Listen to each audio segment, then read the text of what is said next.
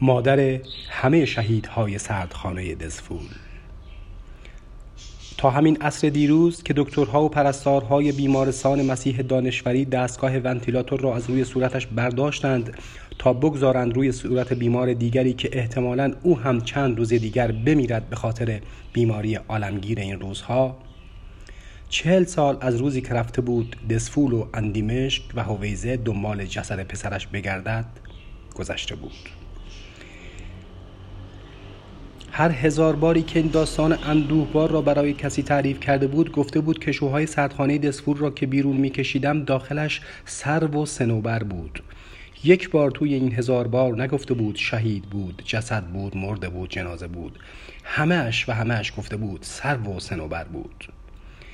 جنازه دایی هم داخل هیچ کدام از کشوها نبود، ولی اندوه اون سروها و صنوبرهای افتاده مادر بزرگم را برای همیشه کرد مادر همه شهیدهای سردخانه دزفول.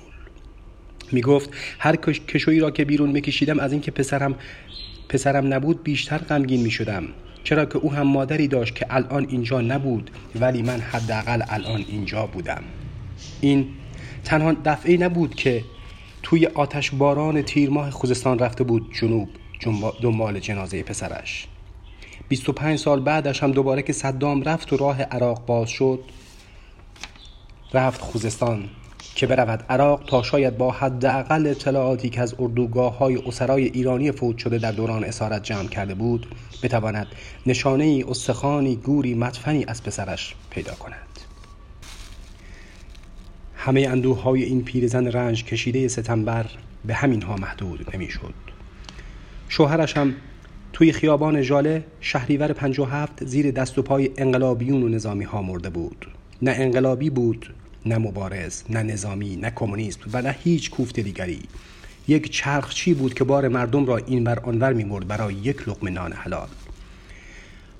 مادر بزرگ که میتوانست بعد از انقلاب از شوهرش شهید سازی کند و از او یک مبارز بسازد و به نون و آبی برسد، هیچ وقت این کار را نکرد، چون ایمان داشت که شوهرش فقط یک چرخچی بوده که آن روز هم مثل بقیه روزها برای آوردن یک لقمه نان حلال به خیابان 17 شهریور رفته بوده است.